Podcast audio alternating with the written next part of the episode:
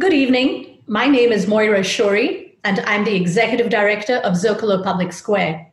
Welcome to our discussion on Can Humans Coexist with Monster Wildfires, presented in partnership with the Huntington USC Institute on California and the West. At Zocalo, our mission is to connect people to ideas and to each other. Everything we do is free, and everyone is welcome. We publish ideas journalism and convene events like the one we're watching today. Find out more on our website, zocalopublicsquare.org. Today's discussion on wildfires, human life, and the changing climate is moderated by Nathan Rott. As a national desk correspondent for NPR, Nathan covers the environment and the American West. He is also an experienced wildlands firefighter. Over to you, Nathan. Hello, everyone, and welcome to Zocalo Public Square for tonight's discussion on a topic that's becoming increasingly relevant not just here in the US, but around the world. That is, how do we humans coexist with monster wildfires? My name is Nate Rott, and usually I report on wildfire and the environment for NPR in the field or recording studios, or now uh, the inside of my closet because nothing dampens the sound quite like a bunch of unused collared shirts. But tonight, I'm thrilled to be here with all of you for a conversation with three brilliant people, our panelists for tonight's talk. First up, Fernanda Santos, a journalist, author, and professor of practice at Arizona State University's Cronkite School of Journalism and Mass Communication. Fernanda was previously with the Phoenix bureau was the previously the, the Phoenix bureau chief at the New York Times, where she worked for 12 years, and she's the author of The Fire Line: The Story of the Granite Mountain Hotshots, a deeply reported book about the tragic Yarnell Hill fire in Arizona in 2013. Our next panelist is Theresa Gregor, a descendant of the Iipay Nation of Santa Ysabel and the Yoeme Nation, and an assistant professor in American Indian Studies at California State University, Long Beach. She was previously the executive director of the Intertribal Long Term Recovery Foundation. Finally, our last panelist is Jared Dahl Aldern, a historical, a historical ecologist, educator, and fire practitioner, or fire lighter. He has collaborated with and learned from Indigenous people throughout California on prescribed and cultural burns, and he is an affiliated research scholar at the Huntington USC Institute on California and the West. Thank you, everyone, for joining us with this conversation tonight and taking the time. And let's get to it. All right, to start, I thought it might be helpful to give those watching or listening a bit of a status update on the current fire season because it is mid July and this is not a typical year. There's this thing called the coronavirus. I, I don't know, you guys may have heard of it. And Fernanda, I thought we could start with you since you happen to live in a place that has one of the earlier fire seasons in the West. What has fire season been like so far for people out on the front lines who are not only dealing with fire, but a pandemic as well? It's great to be here, Nate. Thanks for the introduction. Um, so, Arizona not only is one of the earliest states in terms of fires, but it's also the state that has right now one of the worst uh, records in terms of spread and positivity of tests in the uh, pandemic. Um, so, while here in Phoenix, where I live, you know, we're more concerned about staying home, staying away from people, keeping ourselves safe. There have been fires burning in the state. Um, some some of the largest fires that have burned so far this year are here in Arizona uh, one near the Tucson in the southeastern part of the state and one in the north central part of the state.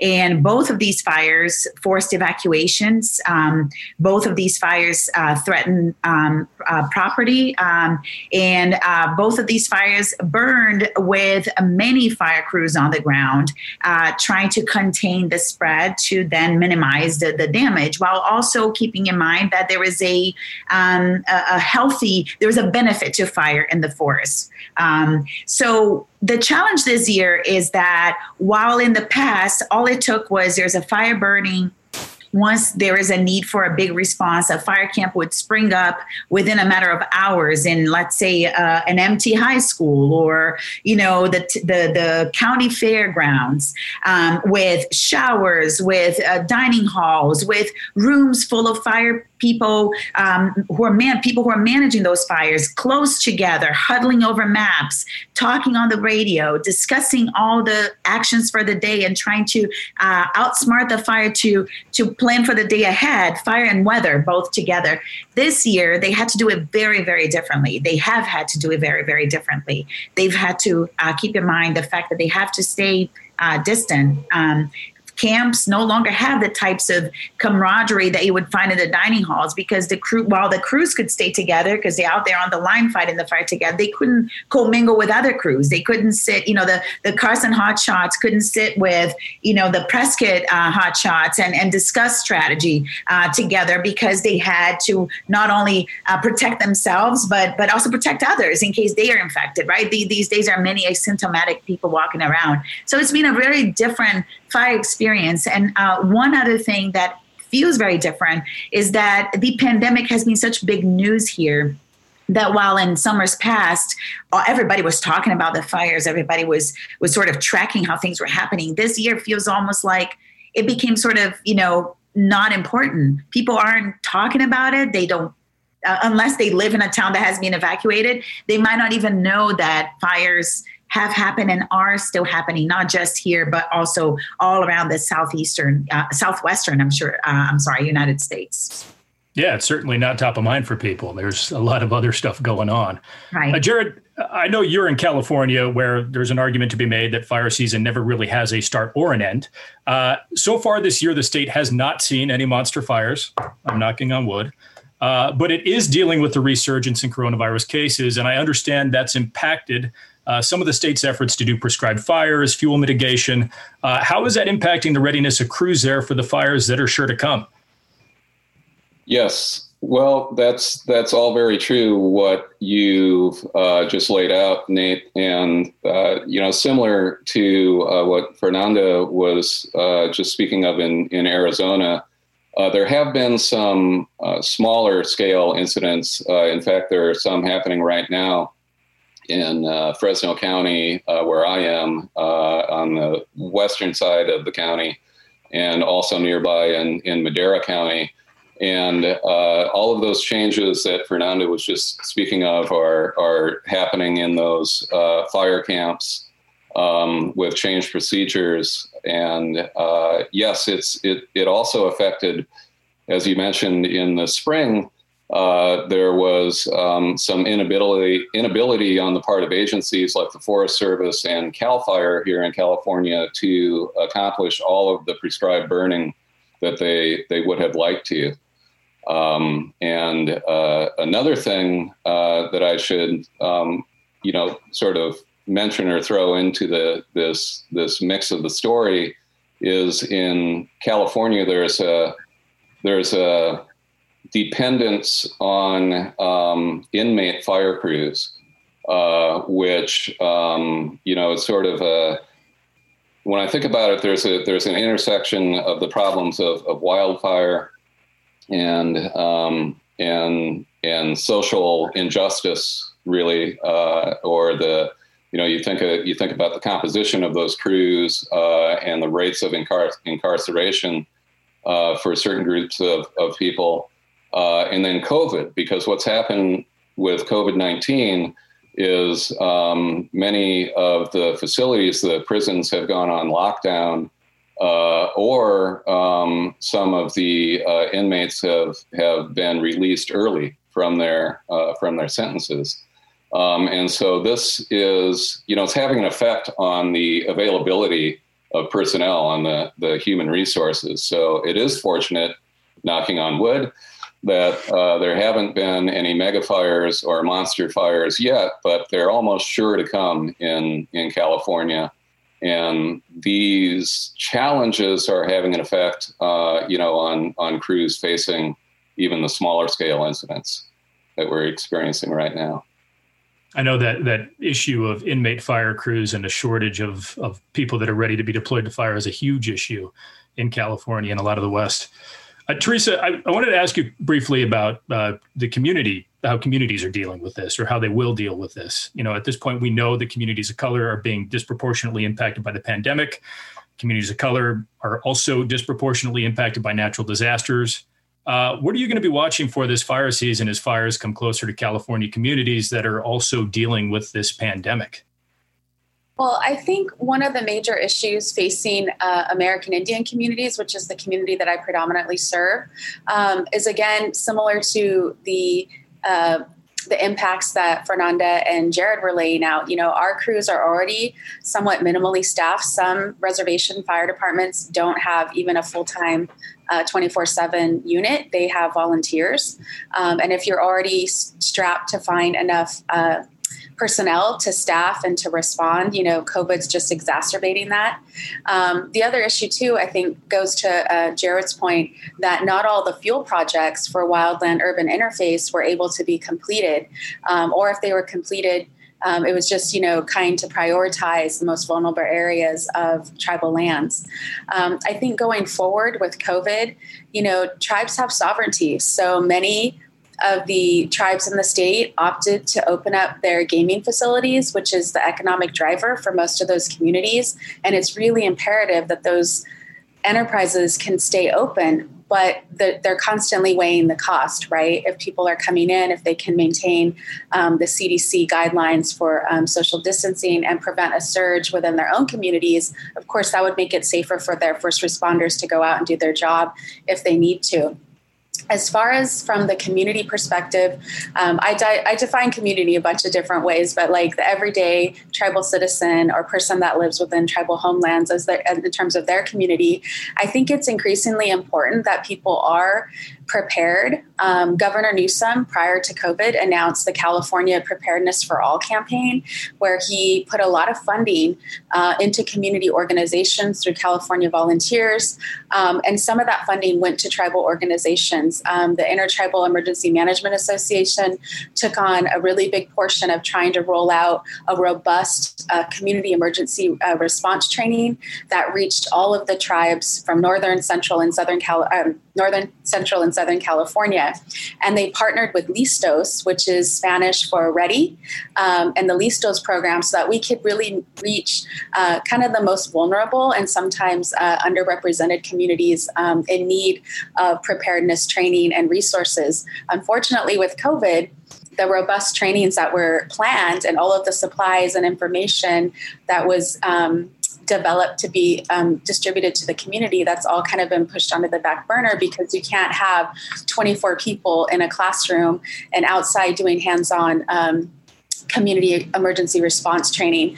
But listoscalifornia.org, you can still go online and people can look up their five steps for preparedness. And it's really, you know, basic. Um, you know, be you know get information stay stay informed you know have your bags ready because unfortunately just like covid it doesn't see any barriers right between race and class and um, demographics in our community neither does a wildfire. Um, and if you live near um, or even far from a community. We know with the winds that we experience in California, that fire can come knocking on your door in a matter of hours. So it's important to still have your bags packed, all your important information ready, and some sort of a plan in place. Again, taking extra precautions because of COVID, making sure you have masks, hand sanitizer, medicines, all of those things ready. And then also, a kind of the new thing is like a stay at home box too, right? So if you do have to evacuate and go anywhere else, what are you going to need with you to quarantine? Because you are going to be going out and putting yourself at risk. Um, the other the other important aspect is to also you know help your neighbors know what's going on around you. Um, even though we're siloed and we're asked to stay inside, we can still stand you know against the fence and ask how they're doing and check in and make sure that um, they have the same information that you do. So if you do have to evacuate or leave, you know you're gonna you're gonna have a plan and you're gonna be ready. Um, so those are the things that we're pushing out to the community that, you know, like Fernanda said, it's not the fire season uh, threats and risks aren't really making the headline news because that's um, being topped by COVID, which is, you know, incredibly important for us to know and stay informed about. Um, but I think as the as the summer heats up and warms up and we head into fall, especially in California when the Santa Ana winds will pick up, we need to be just as alert as ever. And if not more so, I think this year.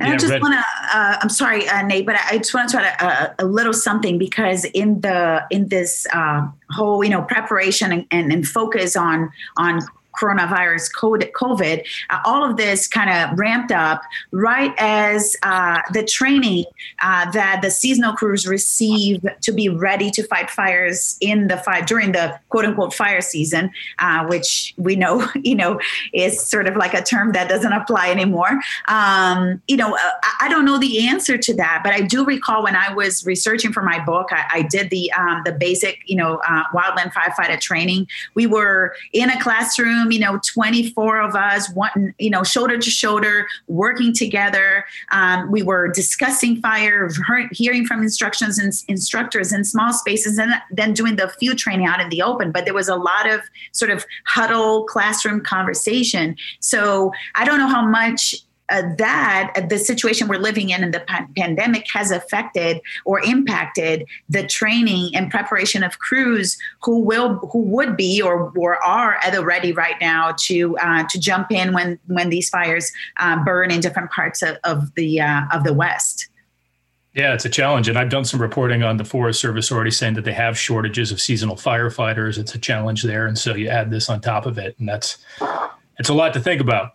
I want to shift gears a little bit. I know we could probably talk about the coronavirus all day, but I, I don't know if you guys are like me. Uh, I'm a little sick of hearing about the coronavirus, even if I can't stop listening to every story about it. Um, so I want to talk about the term monster fire or mega fires, which are becoming increasingly frequent here in the US and around the world, as we've seen in Australia, as we're seeing now in Siberia. Uh, Jared, you're our resident fire historian. Uh, how do the fires of today compare to what we've seen in this country historically?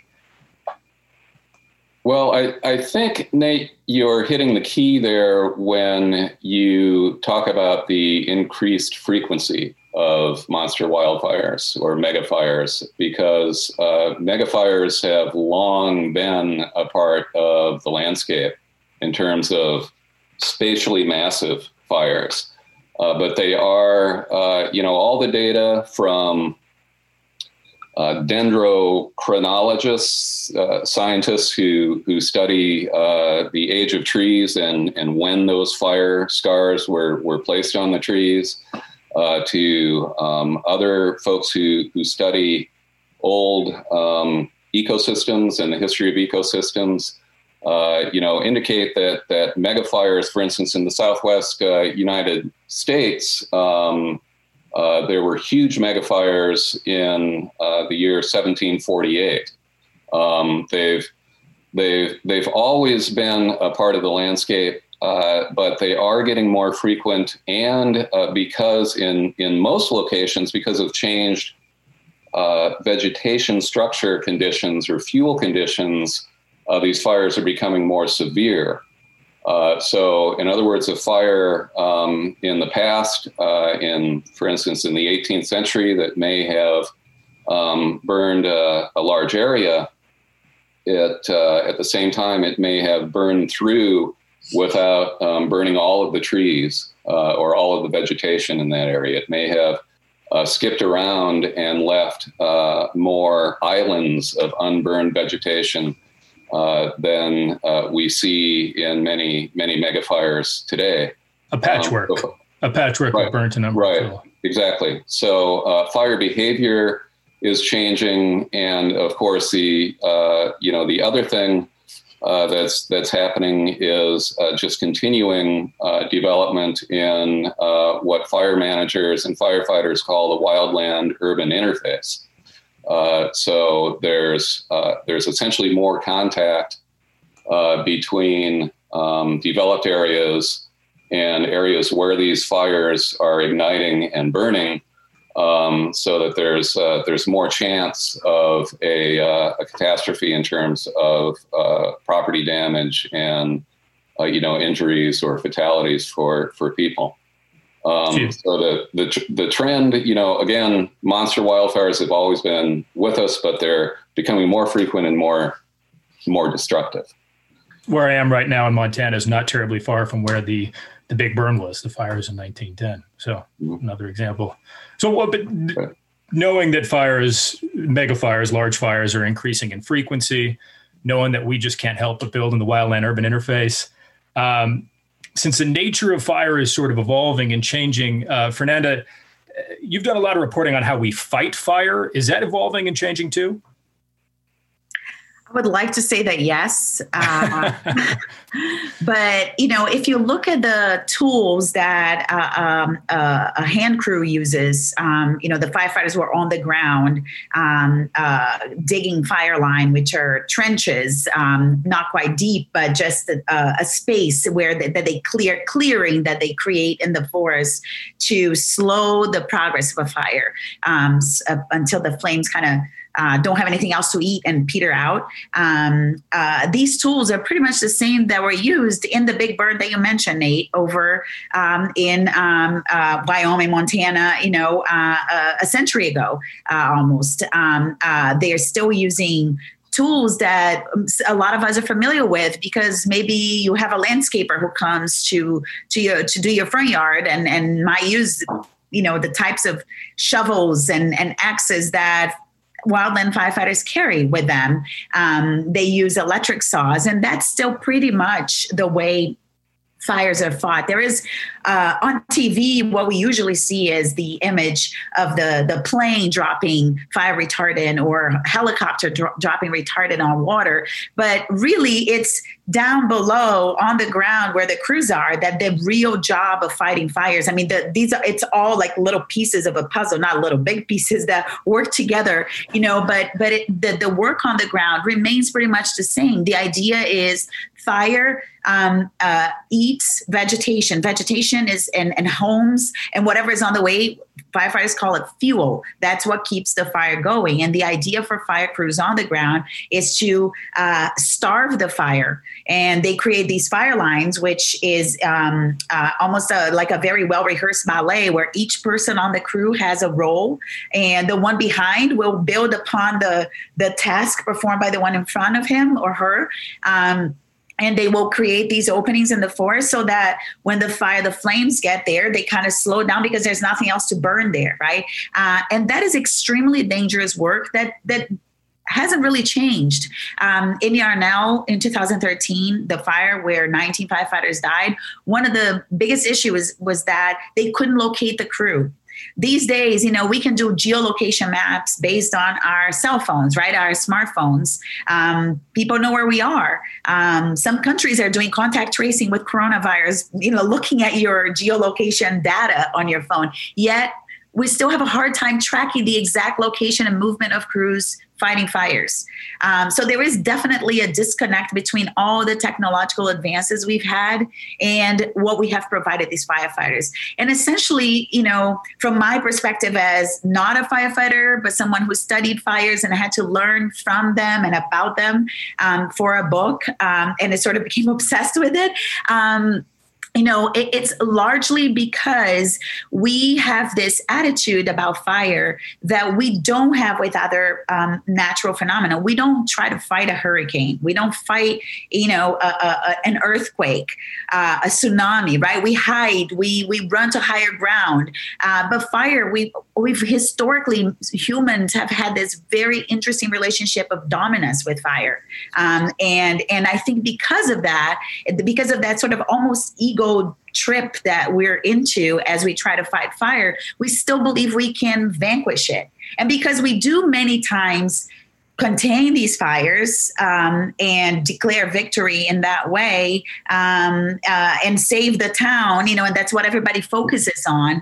Um, we believe that we can continue to send these crews out there without much concern about um, what it is that we could and should be doing differently to make sure that they're safe because lives should always come first, right? Um, but sadly, it's only when lives are lost that we start thinking about these things. Um, so that's sort of a long answer to yeah. talk about, you know, something that really truly has not changed much. Um, you do seasonal firefighting, right? I don't know if you still do working for NPR, but you did. In my more limber and uh, youthful days, I did, but no, no longer. but you know, uh, the way you learn how to fight fire and fought fires. Um, in the several seasons that you worked as a seasonal firefighter is no not much different than after firefighting wildland firefighter became sort of like more uh, professionalized for lack of a better word you know? And it's not much different than what the new crews who were trained just this year learned to do to go out and fight fires this summer and in the coming months. So um, you know we really haven't seen much of an evolution in that. Um, and, and that's really dangerous so I want to oh, I want to talk about a relationship with fire in a second, and just the way that whole narrative that you just described about how we think about fire as a society and as people. But I do have one other tactic question, sort of that that I'd love to ask you, Theresa. I know that like I, I recently did some reporting on the fires in Australia. I've done some reporting, a lot of reporting on fires in California, where there seems to be sort of a growing recognition that there's that indigenous peoples in this country and other countries, Aboriginal people in, in Australia, dealt with fire, lived with fire in a maybe even a more productive way than we are right now. And I'm wondering, like, could you give me some examples of some of the tactics and how that relationship worked, and whether those would be applicable to the way that we manage fires today? Well, I think uh, the, the answer to that question goes back to the point that Fernanda was making a moment ago about the the sense of fear and dominance we have with fire and it's one of those natural phenomenon that we tend to think as human beings that we can conquer. And so i think a lot of it stems from a cultural point of view for uh, native people indigenous people not just here in the americas but like you like you mentioned in australia um, and other parts of the world where fire was a tool um, and it was a gift. And so we've lost that relationship and that sense of uh, stewardship really over it. Um, I think Jared can also speak to this because he definitely um, is more progressed and advanced in his cultural recovery and revitalization efforts with fire. But from my work with uh, our tribal communities and our uh, ecological stewards, you know, there is a growing partnership. I think it's stronger in Northern California and Central California than it is in the South because of our climate and our topography. But there is a growing partnership to revitalize cultural burnings uh, so that we're actually looking at um, the trajectories and pathways of historical fires, the way they would approach a community.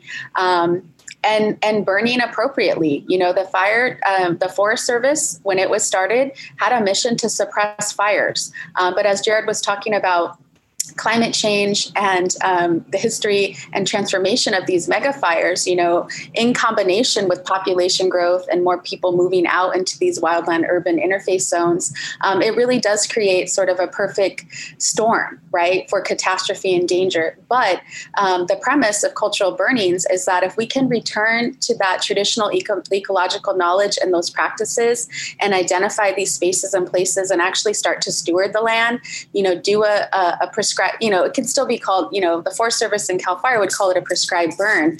Um, but we're doing it in a way that's identifying native plants that are useful not only for people, but for the animals, for the water, um, and for the other plants surrounding that space and that habitat. Um, so it really takes a team right, of specialists, community members, um, and today the firefighters. And I think if more of that traditional ecological knowledge or cultural knowledge was brought to bear in the trainings that Fernanda was saying to educate our wildland firefighters that are going out there on the line, um, I think it could really transform the way that we look at not just suppressing fires and putting them out, obviously to save lives and property, that's important, um, but to really change our relationship with the land, right? And so um, to look at it as, again, using fire as a tool, you have to put fire on the ground, as she was saying, to starve it in defense of the fire. Um, and it can be used as a tool to actually revitalize uh, re, uh, the land. Um, it can help retain more water. It can bring back animals um, to specific uh, places that are overgrown. Um, so I think looking, you know, shifting the narrative to that, shifting our practices, I think can be really transformative. Um, and these practices have been around for thousands of years, right? So it's not new knowledge, it's just reapplying it um, and kind of decolonizing this narrative and relationship that we have with fire. Jared, could you explain? Because I, I mean, I've done a lot of reporting on prescribed fire. I think most people sort of have heard the term prescribed fire, but is there a difference between cultural fire and and prescribed fire? And if so, could you explain what that is? And could you explain? I mean, Theresa just did a, a lovely job of explaining how you can use fire as a tool, but are there other ways in the practices that you've done uh, that you think might be interesting for people to hear?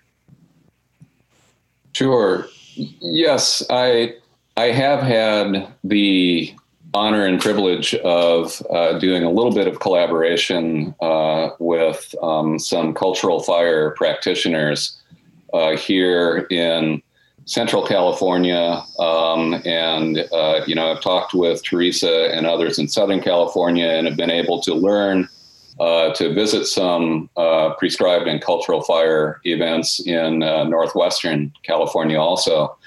Um, so I've, I've been able to to learn a little bit about. Uh, I guess I would ca- characterize the the differences um, in in those terms as uh, to you know to draw on on a little bit of history again uh, uh because that's the way I am. Uh, you know, the prescribed fire is a is a term that uh, came about in the agencies um, uh, such as the Bureau of Indian Affairs and um, the Forest Service, when um, fire practice became, uh, it was becoming more professionalized. And so the, the idea of prescribing a fire means that there is a, a written prescription and it's looking to uh, the burn boss or the person who writes that prescription, writes that burn plan um, as the as the professional. Um, it's uh, who's um, it's it, it's sort of you know it's a direct analogy to a doctor writing a prescription to uh, to cure a patient, and it's Doctor Fire. It's right, exactly, exactly. Um, and uh, you know then then you have uh, you have objectives you have written objectives you have something that all the participants can can look at and it's um, you know it's part as i say of the the professionalization of the of the practice and the um, the attempt to become uh, more careful and more exacting in your in your prescriptions um, and uh, the other thing I would say is that prescribed fire is most often focused on fuel hazard reduction. So you're going out to uh, your prescription, your burn objective is going to include reducing the hazardous conditions by burning when conditions are, are right, um, when the weather conditions are right, for instance, uh, so that you can contain the fire uh, and then later, when you have, say, you know, 90 mile per hour Santa Ana winds, um, or uh, you know, high temperatures and and extremely challenging fire conditions, and a fire does come through, it doesn't burn as severely because you did that um, prescribed fire. Um, you know, in the in the past when conditions were were right for it and, and easier to control. Um, so a, a, cultural fire, as I've learned about cultural fire from uh, practitioners, um, you know, again, here in Central California, uh, like Ron Goode of the North Fork Mono tribe, with whom I've, you know, uh, had the great opportunity to work with and, and learn from. Um, a cultural fire uh, is is not necessarily going to. It can involve a written prescription, but it's not necessarily going to involve a written prescription um, it's uh, as as Theresa was just saying a, a few minutes ago. It draws on uh, an archive of information that's not necessarily written down, but is um, time tested and you know in many cases thousands of years old. Um, it can involve the the idea of reducing the fire hazard or the danger, but um, there's in a cultural fire there's most likely going to be other goals that the burners have, uh, like enhancing certain kinds of plants uh, or increasing the, the diversity, the mixture of plants that you have in an area, or um, creating conditions uh, that uh, are, are better for certain animals' habitat. Um, and uh, you know, in, in, in many cases, um, I, I really, my ears perked up when when Theresa mentioned that fire is a gift. Uh, it's not something to to dominate, um, but it's you know uh, cultural fire practitioners may view themselves uh, in a in a ceremonial context as um, offering a gift to the land, um, which uh, which may have its its reciprocal return you know, again, in, um, in spiritual fulfillment, but also uh, in some of these cultural resources like plants that are, um, you know, better uh, for food purposes or for uh, uh basket making purposes or to um, provide food for animals. Um, it's a it's a much kind of wider um, goal, I think, uh, that that your typical prescribed burn plan might might be able to incorporate. The idea being, oh, go ahead. I was just going to say um, to that point, for California Indians, for the majority of us, we're acorn eaters up and down the coast from Southern California to Northern California. And using fire was really instrumental in um, the acorns drop. If you had the burn, you know, done in a, in a at the right seasonal moment um, and culturally prepared, um, then you would have a better harvest because the smoke from the fire, the low burning fire, would actually deter pests from you know boring into the acorns and sort of ruining huh. harvest. Um, and then it also um, clears away the mulch and the underbrush that can accumulate under the oak trees, you know, um, so that then when they drop, they can actually, you know, go into the ground, those that aren't picked up, and then reproduce, right? So, in that way, it was really necessary for a major food staple, you know, like I said, for thousands of years before the Spanish came and uh, wanted to dominate and suppress uh, our fire practices. Theresa, I'm going to think of that acorn example later this summer if I'm choking on smoke at some point. I'm going to think it's not all bad. It's not all bad. How do we change the narrative. How do we change our relationship with fire? What you guys are describing is is that that fire is good in a in a in a way, and it's a part of the landscape. Um, so how do we how do we change our societal way of looking at it? Fernanda, maybe I'll ask you with that. I'll give you an example um, of how uh, in looking at the way fires have interacted with communities and the land around these communities, um, you can see uh, you can you can take out the message that fire is tragic, or you can take out the message that fire can be helpful and good without necessarily harming the community. Yarnell, this small town here on the mountains in central Arizona in 2013, as I mentioned earlier, uh, there was this, this deadly fire where 19 firefighters of the same crew uh, were killed uh, 19 hot shots. Um, the fire burned the west side of town, started by lightning, very common this time of the year. It's monsoon season. So we get lightning and we get rain that evaporates before it hits the ground because the air is still super dry.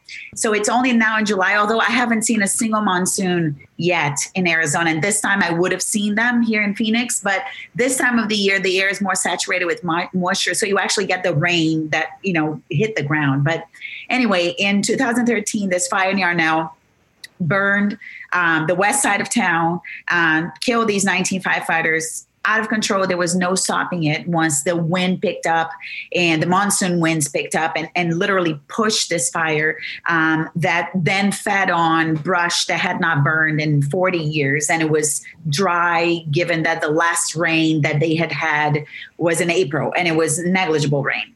So, fast forward to three years later in 2016, obviously, many times we learn our hardest lessons from the worst of tragedies, right? So the the little town of Yarnell and its fire chief at the time um, decided to uh, w- working with the state of Arizona and um, federal agencies to apply for grants uh, they are available, and the grants were used to create def- what, what's known as defensible space. So basically, they carve out this buffer zone between the town and the wildlands, um, so that in case a fire burns, this fire line is already kind of built there. So the firefighters have a little bit of a wiggle room and the people who live in that town are not immediately threatened because the the the the wild lands don't end right on your front yard or backyard. You know, there is a, a, space in between.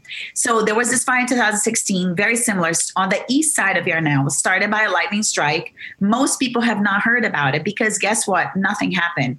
The fire, the lightning struck firefighters dispatched um, to to the area. Um, there was a command center set up uh, obviously very re-traumatizing to the residents there, to the families of the firefighters who died. But the fire did not damage a single building in town, did not cause anyone to be uh, killed or seriously injured. Um, and it was put out and the the the reason it was put out is because the community realized that unless it prepares ahead of time it's left really with no choice but to run away and let the fire burn everything or risk killing you know dying in the in the process. So the way to change the narrative is to you know from the media's perspective right is to emphasize more of the stories of success more of the stories where fire actually uh, the relationship between a community and fire uh, fire crews and fire is one where everybody sort of worked together ahead of time and prepared to allow this force of nature to come and do its thing you know, um, we can't stop lightning from striking. We can't get more rain in the desert. Well, we wish we could, right? But um, but what we can do is prepare. If you live in an area that is prone to burning, prepare ahead of time so that you let the fire burn the the, the wildlands and and and and create conditions that maybe in the future will allow for more acorns to to sprout, you know, for more trees to grow, for uh, uh, for the ground to be clean, so that you don't have these fires that climb to the tops of trees and then get out of control. Um, so if we start each um, working ahead of time and giving fire its deference, then things won't be as tragic. But the first step to changing, I mean, not the first step, but one of the necessary steps to changing the narrative is to highlight more of the stories where things worked out. Not just look at wildfires when something horribly goes horribly wrong, but also look at when things go right and why did they go right and how can we replicate those behaviors so that we have more stories of fires going quote unquote right than quote unquote wrong.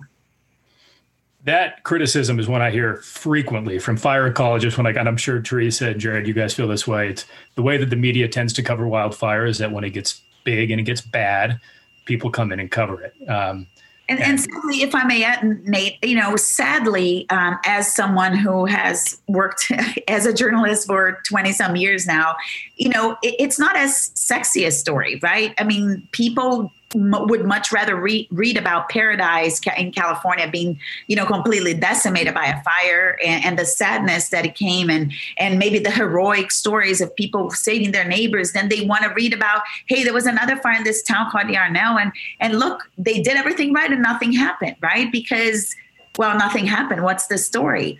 Um, but we have doesn't have the same tension, the good exactly. versus evil. Yeah, but but I think that that is sort of like a small way of thinking about the way we cover things in general and we consume news in general. We're always looking for the bad outcomes. You know, what about focusing on the positive outcomes? And that can be translated to everything. The way you know there are horrible uh, examples of how police mistreat people. What are the good examples, too so we can learn from these practices? It's the same with fire. There are many many examples year after year of communities that prepared ahead of time and didn't burn.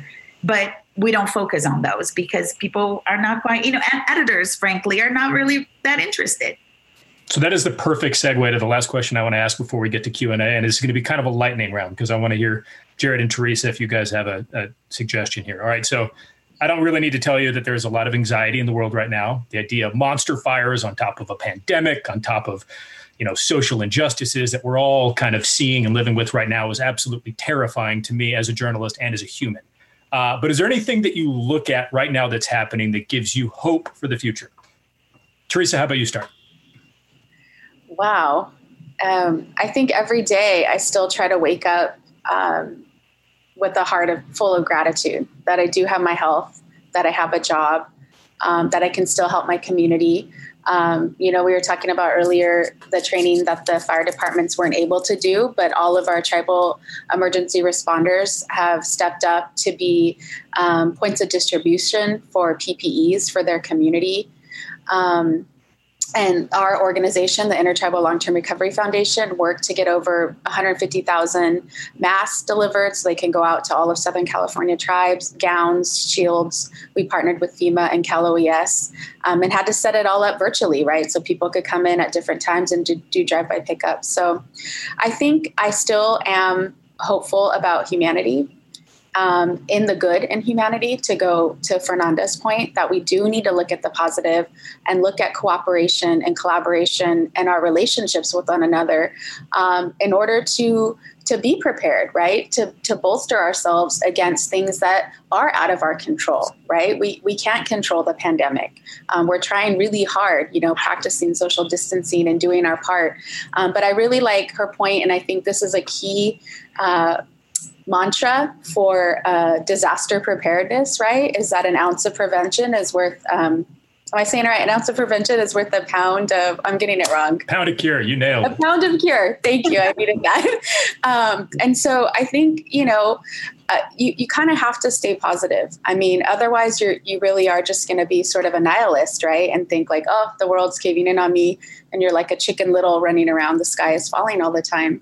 Um, I see hope with uh, partnerships. Every time there is a major mega fire, we learn more about again what we could have should have would have done. But then we you know in california at least and in southern california we actually look at those lessons learned really hard um, and and we strive to to improve our communications our response our tools our strategies. I was mentioning earlier to jared when we were speaking um, before the session started that you know san diego gas and electric you know it's a part of the the big infrastructure of our you know um, utilities in the state but after the 03, 05, 07 wildfires in, in San Diego County, they installed anemometers on all of their infrastructure throughout the county, and they're the largest um, weather station in the nation. They've used that technology to measure fuel, to measure temperature, to measure uh, wind speed so that they can have prescribed power shutoffs. That's not a sexy, um, easy choice to make because, especially in the middle of summer or late fall when we're having extreme heat, um, but the shutoffs are, are strategic and they're getting better all the time at um, shutting them off just only for a short period of time so that that fire danger um, won't ignite one of their lines and then, you know, perhaps endanger a community and have to uh, risk evacuations. Um, so I think, you know, we can learn together. Um, we have to learn to live in the places that we inhabit. We have to build relationships and connections, not just with human beings and technology, but also the landscape and ecology around us. And I think if we can take those lessons to heart, um, there's hope. Jared, are you a hopeful guy? I am hopeful, and you know, listening to uh, both uh, Fernanda and and Theresa just now, uh, you know, and uh, you know, thinking about the the idea that uh, successes aren't often celebrated, and that's because nothing happens. So how do you how do you write a story about that? Um, but but part of that story, if we could write it more often, I think would be partnerships and and relationships among agencies and, and communities. And, you know, re- just really quickly, uh, I've been thinking lately about, um, you know, it's a piece of jargon that's been uh, making the rounds in, in fire circles, which is uh, potential operational delineations, meaning, um, yeah, fire, fire planners or fire managers are looking at um, potential places to do prescribed fire and um, implement uh, fuel breaks, you know, fuel treatments. Uh, so they look like uh, potential operation delineations. The, acronym is POD. They look like little pods on the on the landscape. But what you can maybe start to do with that is work with the local community and that that local knowledge, so that you're not only working on uh, reducing fire hazard but thinking, you know, what is our what is our relationship with the landscape within this pod, and uh, how can we how can we work with the land, uh, for instance, to get more surface water into streams. Um, you know, uh, utilizing uh, that idea of you know maybe using cultural fire, um, and uh, just a couple last thoughts that I'll I'll leave off with is uh, would be, um, you know, what we really need to do is, is change that relationship with fire or transform our, our idea of what fire is instead of uh, an enemy or evil or something to dominate. Um, you know, and there, I think there is an analogy to um, to floods. You know, yes, floods can be very destructive when they come through, but if you plan ahead uh, and maybe build a little basin, you can you can use that flood water uh, to do some good things uh, to grow some good crops. So, you know, back to the idea of, of islands within within a mega fire or a monster fire. Uh, maybe you could start to design things so that you have uh, you end up with an archipelago of islands that a fire can burn through or flow around uh, in the way that, that water would flow. You know, start to think of it more as a as a flowing source of, of energy rather than simply a destructive force. Um, and uh, uh, the only other thing I'd add is, uh, you know, I think in the southeastern U.S. right now, there are some great examples of communities uh, coming together uh, and doing a lot of community-based prescribed fire, for instance, together, working together. Um, and they're also having things, they're calling them fire festivals, you know, to, to come together and, and celebrate, learn together, have learning exchanges, uh, but also have, have fun together and, and learn that fire can be a positive force and something that you can work with rather than only something to fear and fight. That's very cool, but they should probably rebrand because the last fire festival didn't go so hot. That's true. Yeah, yeah. and remind me, so POD, what is that? What is that acronym for again? Uh, potential operational delineations. So they're delineating on on maps potential areas to um, to fight the head of a fire, but also delineating, you know, fire breaks. So they they they look like uh, they're enclosing certain areas um, into into pods. It's very working, cool. You know, leave working. it to the Forest Service to make a very cool idea sound very boring. Right? exactly. All right, I want to get to the Q and A section because we got some great questions coming in, um, and one of them is one that I, I, it's a brilliant question. I'm actually really interested in this you know, given the fact that the wildland urban interface is one of the most rapidly developing places in the United States right now, is there a way for us to build in the wildland urban interface that mitigates fire risk? And should people that build in the wildland urban interface have to pay to help mitigate those risks? I can take that on uh, somewhat. Well, in California, you know, Fernando, you were mentioning um, Yarnell, the fire that burned on the eastern side of the town, that they invested in doing the fire break and defensible space for the homeowners.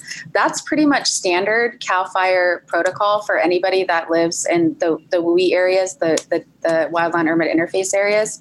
Um, if they drive by and see that you don't have 50, 100 feet of defensible space, you could be ticketed or fined. Wow. Um, and so a lot of community organizations work, like our organization, a lot of the CERT programs, uh, fire safe councils um, in San Diego, Southern California, work to, to create opportunities for homeowners to maintain and manage that defensible space by having um, chipping days, right, debris removal days. Um, they'll, people will join together and uh, volunteers will come and you know help you clean your house and clear that that um, debris away. Um, but I think one of the projects that we're working on right now, and I think this would be useful for homeowners that live in areas with recurring fires. And you know, every year there might be the lightning strike, or there's going to be the Santa Ana winds, and you know there could be a rogue ember, and and a, and a mega fire could start. Um, the, we're working with two tribal fire departments. Um, the uh, La Jolla Reservation Fire, who experienced um, a 90% uh, burned land uh, with the 2007 Poomacha Fire, and the San Pasqual Fire Department. Um, we're working with Valley Center and Palomar communities, which are neighboring towns to those reservations, to uh, find a program to uh, give every homeowner, or at least right now, maybe to pilot it, like elders and people with access and functional needs, um, a, a fire blocking gel. So when they do have to evacuate, that's the sort of last ditch effort that they can spray down their home. You could use your garden hose to attach it to this. Um, package and spray down your home, and it would give it an extra chance um, as you evacuate and leave. Um, it's been proven to work. Um, some of the neighboring communities have already received county funds to distribute these to um, homeowners.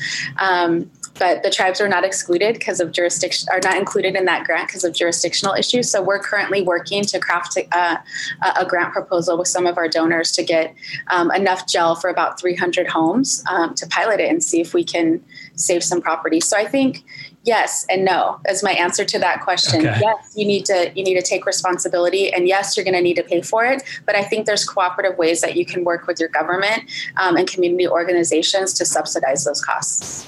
And you- one, thing that I think is important in that, and I'll make it quick, is that um, when you build in the wildland urban interface. And I'm talking more about these uh, uh, more upscale developments, you know, million dollar homes. Everybody, I mean, lots of people dream retirement home is is that home that overlooks a forest or a beach, right? Um, so when you build there, uh, and in Arizona is very common, uh, homeowners associations fees. Part of that is used to pay for the mitigation in the off season. So they will hire, say, an inmate crew to come and and trim the trees and and and clear the forest floor around uh, and so forth. But I think that that there has to be uh, an understanding from the part of the homeowner that once you build a home in the interface, there is a risk that you will lose that home. Um, you can never expect. I think the biggest, uh, some of the biggest tragedies happen because there's so much pressure from the community. Uh, and the more of upscale or affluent the community, the more the pressure uh, comes from higher ups because they have connections to the governor, the you know the senator, um, to put another crew out there, get other people to to put out this fire because it's going to destroy you know these homes. I think there has to be an understanding that it's an accepted risk. You're going to buy buy this house, you're going to build it, it's going to be beautiful, and you're going to invest uh, part of your money to take care of that space to hopefully never have to lose your home to a fire, but it is possible that it will happen. And it has to be accepted so that we don't uh, collectively put the pressure on the young men and women who are on the fire lines to put themselves at risk and, and then have things such as what happened in, in Yarnell happen again. I would just add to that for, for tribal communities, you know, um, our reservations were the last bit of our ancestral territories if we were lucky that we're assigned. And so we don't necessarily have the luxury of saying, like, you know, we, we built this house here and we want to be, you know, we want to be here. We were placed there. And for, for many community members, um, they don't want to leave, um, but these increasing risks because of climate change um, make it really deadly for them to stay. Uh, and so the, the interface we just call that the reservation. We just call that the backcountry. Um, and it's a term that has come up lately. Um, and we've really had to do a lot of education and, and um, outreach to our members to say, you know, you do have some responsibility in this, even though your family didn't choose to be here, um, because these threats are real and they're coming with more frequency. Um, so so that's just one distinction I, I, like to say. And then that's our homeland. If, if, it burns, we can't move and go anywhere else. There, you know, we have to go back and rebuild. That's a really good point because I know that the, the conversation, especially with climate change, of managed retreat, of of actively planning to vacate areas that people live now because of a changing climate, uh, that that severely complicates it. The idea of relocation for different people in this country means very different things and has a, mm-hmm. a long historical context.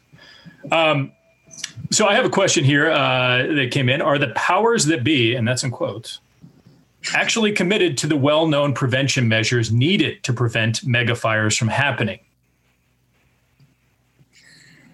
Jared, do you feel strongly about that? Putting you on the spot, uh, bud. Well, that's that's.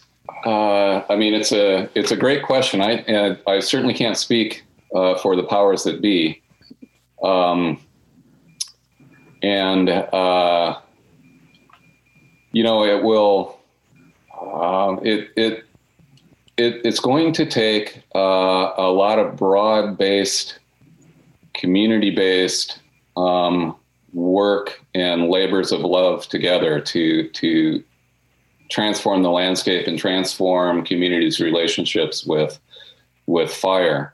Um, so it's, uh, you know, it's, it's, it's it's difficult to answer the question in the sense that uh, you know, as I was speaking of earlier, uh, megafires have have always been with us, um, and you're you're not necessarily going to prevent um, a fire, a large fire, from happening, but you can certainly create the conditions uh, where you uh, you don't have the destruction from a monster wildfire that we've that we've seen recently, and that that might mean um, a community, you know, even an urban community going out into the to use quotes again, quote unquote, wildlands um, to to work with that land and and create the conditions so that you have fires that burn through certain areas without picking up uh, a lot of momentum and and burning in heavy fuel areas. You know, even out in what might seem like remote areas of a forest, for instance. Um, so you start you start thinking of um, uh, you know here in Fresno County, say in the, the city of Fresno, uh, it it might do well for all of the people here, the powers that be, or for all of the people to push the powers to be, to think of um, the forest in the Sierra Nevada as part of our home. You know, in the way that uh, maybe indigenous people think uh, not just of homes or houses, but of a homeland. Um, so there, there are benefits to going out and working with the land in terms of uh, water quality and smoke reduction.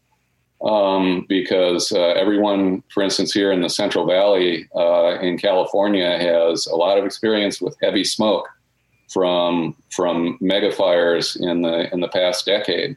You know, so how can you create conditions?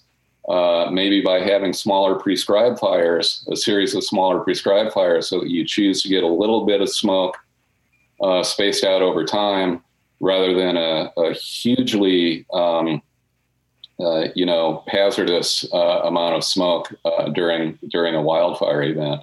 Um, so there's a there's there's a lot of work uh, that that could be done and that we could push the powers that be toward. You know, that's what that's what we have to do is is tell the powers uh, what they ought to be doing. There's a brilliant fire ecologist here that I've interviewed in Missoula at the Montana Fire Lab a couple of times who's basically said that, you know, you can't choose if we want fires, but we can choose when we want them. Do we want small ones that are manageable, or do we want these big mega monster fires that are nearly impossible to to contain or corral. Uh, and that's always something I think about when we enter a fire season. All right, we've got time for about one or two more questions. And so, uh, as an educator, where can I find information about Native peoples who dealt with fire? And uh, I didn't know that smoke from fire would keep insects from boring into trees. Or neither did I. So, great question. Well, I would start. I mean, I can speak to California, and Jared, you can probably add on to this list. But um, I think the most recent book to gain a lot of attention is M. Kat Anderson's Tending the Wild, um, which really provides an in depth ecological and historical look at um, the stewardship of the land that the California Indians practiced. And one of the uh, pieces of that book, you know, talks in great deal about the use of fire as a tool. Um, my mind's blinking, but there are books that preceded her as well. Um, Jared, you might want to go, there's the Indigenous Peoples Burn Network. Um, they're an online resource um, that you can utilize. Um, I mean, even if you read accounts from uh, Florence Shipek um, in San Diego County, she her book "Pushed into the Rocks," she talked about the way that um, you know Southern California tribal community members were really stewards. They weren't just occupants of the land, right? We weren't just sort of mindlessly wandering around. That we actually um, cultivated the land and um, and watched over it and cared for it. Um, but you can find my contact information and I could give you a more in depth um, bibliography. But Jared, if anything pops off the top of your head, um, you can jump in. You, mentioned some some great sources, uh, Theresa, for for educators. Uh, I'll say you can also, you know, Google my information up uh, and and look at my website where I have um, one of the links that I have on the front page there of the website is uh, to a curriculum uh, that Ron Goode of the North Fork Mono Tribe and I wrote a few years ago, and it's now um, w- housed on the on the web along with lessons from many other regions, uh, and it includes some fire lessons, some some lessons on indigenous fire. It's uh, uh, through an organization called the Indian Land Tenure Foundation. Um, there, uh, there's also, as Theresa mentioned, um, you know, down in San Diego, there are some educational resources that you could uh, find um, regarding uh, Kumeyaay fire uh, in terms of lessons from, uh, I believe it's the Kumeyaay Diegueño Land Conservancy. Um, so, uh, yeah, I don't know if there would be a way for us to provide links in the recording that's going to be made of, of, of this event or not, but uh, there are they're out there if you if you look for them, and I can I can help you look for them if you want to contact me. look for a lot of people sliding into your DMs later, Theresa and Jared. yeah. Well, that's about all the time we have. Uh, that's the last question I think we're going to be able to take tonight. Um, this video will be published on Zocalo's site, zocalopublicsquare.org. Again, that is zocalopublicsquare.org, and as a podcast, because I know everybody's listening to podcasts now. Uh, you can read a summary of this discussion on the website, along with interviews uh, with tonight's panelists. Thank you again to all of our panelists tonight Fernanda Santos, Theresa Gregor, Jared Dahl Aldern, for joining this conversation, and to the Huntington USC Institute on California in the West for co presenting tonight's event. Lastly, I just want to say thank you to all of you that were listening and joining us during these strange and sad times. Please be well, take care of yourselves and others, and be safe. Good night.